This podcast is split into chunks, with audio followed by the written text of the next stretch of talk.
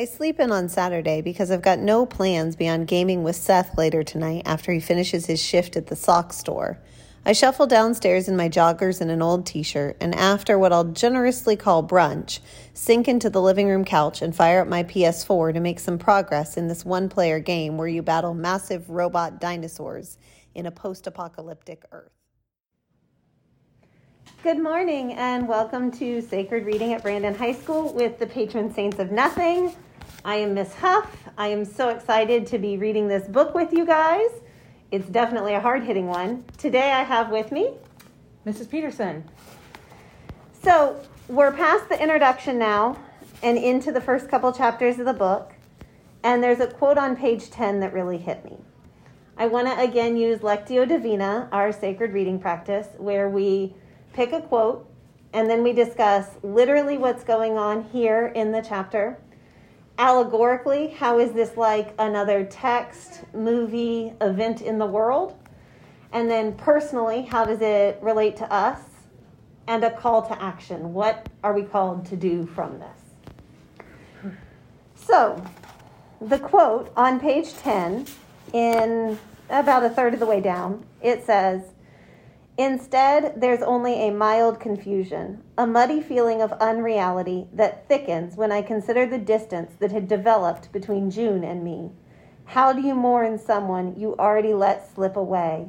Are you even allowed to? So, literally, what's going on in the book here is that his father has just told him that his cousin is dead. He was in the middle of playing video games and trying to ignore what his father was telling him He's on spring break, his senior year. He didn't know anything was going to be important.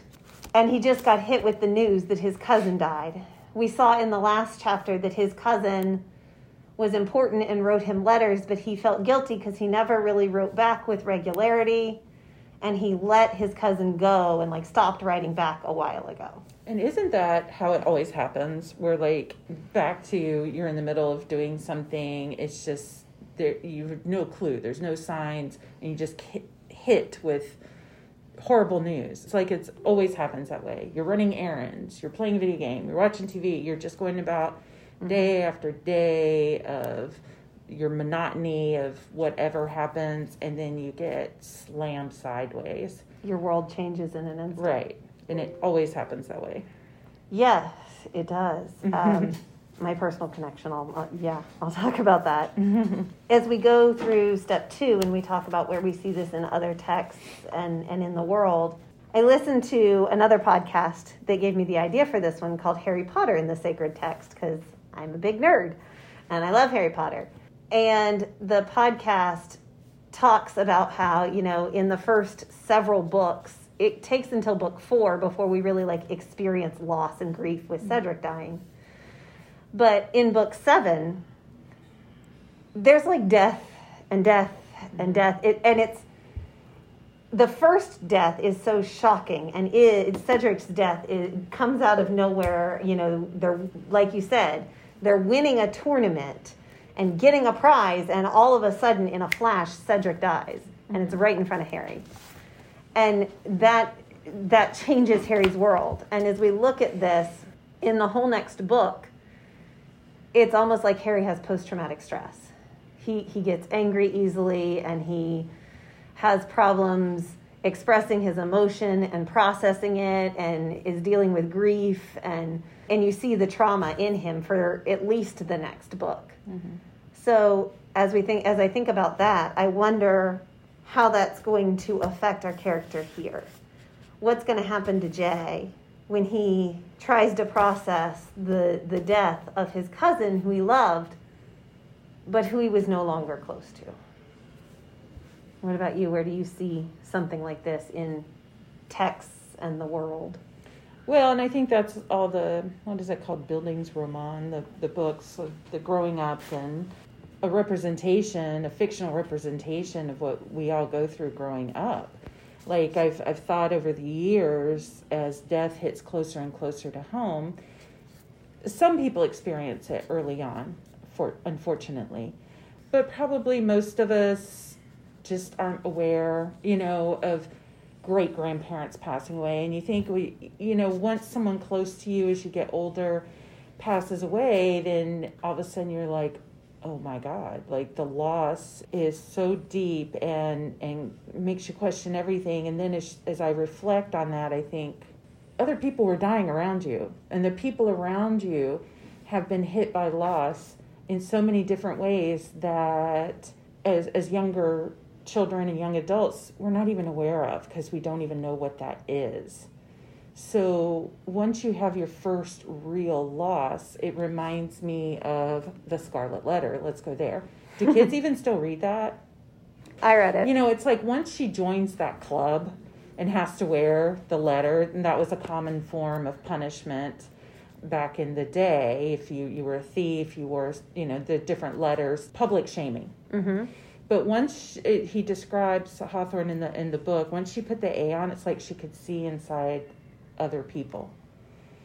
You know, it's like once once she was branded as, as because their reaction to her was or telling. she could see what they were hiding. It just gave her a new insight Mm-hmm. into people that she wasn't aware of before because it wasn't part of her consciousness. But once she joined that club, so I'm making that connection. It's like once something has happened to you that's very deep and scarring, you have this new connection to the world that you didn't have before. And so it's the same thing with growing up. Once you've experienced a significant loss, then you start seeing the world in a different way and you start seeing how other people it's like oh my gosh my parents have gone through this that must be what my friend went through like you just start understanding the world different in a new way and Yeah. and that's why my connection with the scarlet letter is like having to wear that letter gave her an insight into people who carry sins yeah. you know, in his case, it's grief, and people who carry grief. So I'm interested in how this plays out. But it's definitely a, you know, got the coming of age aspects of it, and and dealing with your first major loss, and you know, his description right after the the one you, you chose. It, actually, it's in I, the next paragraph. He says, "But on the inside, I'm a plane with falling engines, failing engines, failing engines." but that is so that that feeling of falling and the complete and utter fear and the shakes that you get in your body uh, that's you know in every loss i've experienced in, in the fear that that is an excellent description of you're lo- you've lost all control Yeah. And you mentioned that, you know, it just turns on a dime and your world changes. mm-hmm Down even further, it says, Jun is dead, his life has ended, and here I am sitting in my living room on the other side of the world, a can of Coke on the coffee table, playing a video game on enormous wall mounted flat screen TV, college on the docket. right Like, what if that? He doesn't feel like that matters anymore. right because you're like somebody died the world should stop Right. and we used to do a symbolic version of that by covering clocks in the house. Hmm you know the families would go around and put a blanket or sheet or whatever over all the clocks. And it's kind of a symbolic version of that feeling we get when there's a significant loss. It's like the world should stop. Yeah. because your world has stopped. Yeah. and then having to come to terms with the fact that the world moves on and so you should move on is part of that really difficult grieving Yeah, when we talk about the personal connection here, um, Mhm. I remember when my dad died. I was at work. I was, I was a peer evaluator, so I was one of those people who came into the back of teachers' classrooms and took notes during a lesson to talk about it afterwards. So I had just watched a lesson and was sitting in the back of a media center downtown Tampa at Robinson, taking notes um, and and looking through what had just happened. And my mom called, and I I answered the phone. My dad was in the hospital. Well, he was in a recovery facility because he had broken his back. And uh, my mom called and said, "You need to get over here right away. Dad just had a heart attack." Hmm. And I went from thinking about the recovery process and the fact that he had moved from the hospital into the rehab facility and going through physical therapy and was like trying and working hard on this and and then he was gone. Mm-hmm. I got in my car and by the time I reached the facility they had already pronounced him. Wow. and so I was I was just there to comfort my mom. Right. Um, and my sister got there and that too, and you know the whole family. But it did just change in an instant. Mm-hmm. I went from wondering about talking, you know, talking through the successes of a lesson and, and struggle points Mhm. and thinking about that to the fact that the man who was my caregiver was gone. Mm-hmm. The man who, who I modeled a lot of the empathy in my life after mm-hmm. was gone.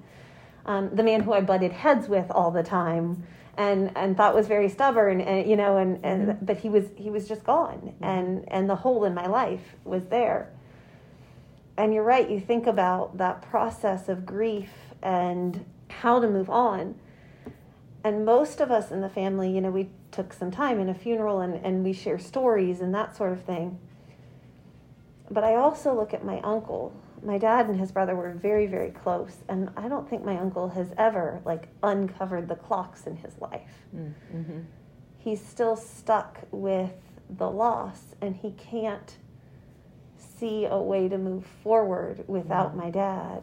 And it's been six years. Mm-hmm. and we don't know how to help my uncle come back and celebrate thanksgiving with us again because it was right after thanksgiving that my dad died. We don't know how to to get him to interact and do things with us again yet. Right. what about you personally? Personally you know there's different types of loss. Unfortunately we've we've had quite a few in the last i would say five years but probably the first one i mean i'll just go through my grandfather i got a call at work he had been hit by a car and killed you know it just happens like that in your whole world and and I, I would like like as you were speaking I, I thought of the word perspective too i mean it does because all of that stuff you're doing just falls away and you get perspective on what's important and what's Mhm. not. And you, you see how fast it can change. You expect there to be some warning, but we just don't live that way. We, we live for life. We don't, so you're not thinking of that. But then recently, you know, I had an uncle, very close uncle, my dad's brother, and watching my dad go through that process. I mean, he has a pillow that my, my uncle's, my aunt, his widow, took all his shirts and made pillows for the family mm. members. So my dad keeps it on his couch and talks to his brother once in a while. Mm. And because it was his big brother, and they were only about 18 months apart. And so, no matter what age, it's traumatizing to lose a sibling. And then, you know, my, my father in law passed suddenly, got up, ate his breakfast, and had a heart attack. That was about 10 years ago. But then in January of last year, my father in law, my husband's stepfather, um, I was here at work and got the call that he had had a stroke and was in the hospital, and we all needed to go. And um, those kinds of things, just you have to drop everything and go. And all those things that you think are so important to your day aren't. aren't. They just aren't. And um, and then you look at other people who are going on as if these are all important, and you do feel like you're separated from others. You know, like don't they know yeah, you know? and like yeah, it's just a very isolating feeling. So that's why I Mhm. think it is important to be together with family and close people who you can Mhm. trust. And then, you know, my cousin just got diagnosed with um, stage three breast cancer, and it this connects the most with me because he's talking about a cousin, and we grew up together Mhm. uh, as first cousins do, you know. But then as you're adults and you have children and you work, you know, you kind of grow apart. But she's still close in my heart, you know. And I Mhm. just went up there and I spent several days with her and we ran around and doing stuff. But then you do question like, did I do enough to maintain the relationship? You know, I didn't return that call or yeah you know so i think you know what he he's hinting at some loss in their relationship where they're not as close i mean obviously jun lives in the philippines the Philippines. So I mean, there's just a whole country apart, and there's Mhm. you know the reality of that is obvious that you can't stay in close contact when you know Right. it probably takes two weeks for a letter to even get there. but And- it's like did my dad know you know i right, he he and I were both very stubborn and we Right. had some opposite views and so it's like we did argue a lot. right, And the same kind of thing here. It's like but did you know that what was really important right. That the whole reason I was arguing was cuz I cared, uh, you know and uh, yeah. And if and so yeah, I mean, I haven't called her up and shared the de- We haven't called each other and shared the details, the everyday mundane stuff of our lives, which is important. But she has her. She lives in Georgia. I live in Florida.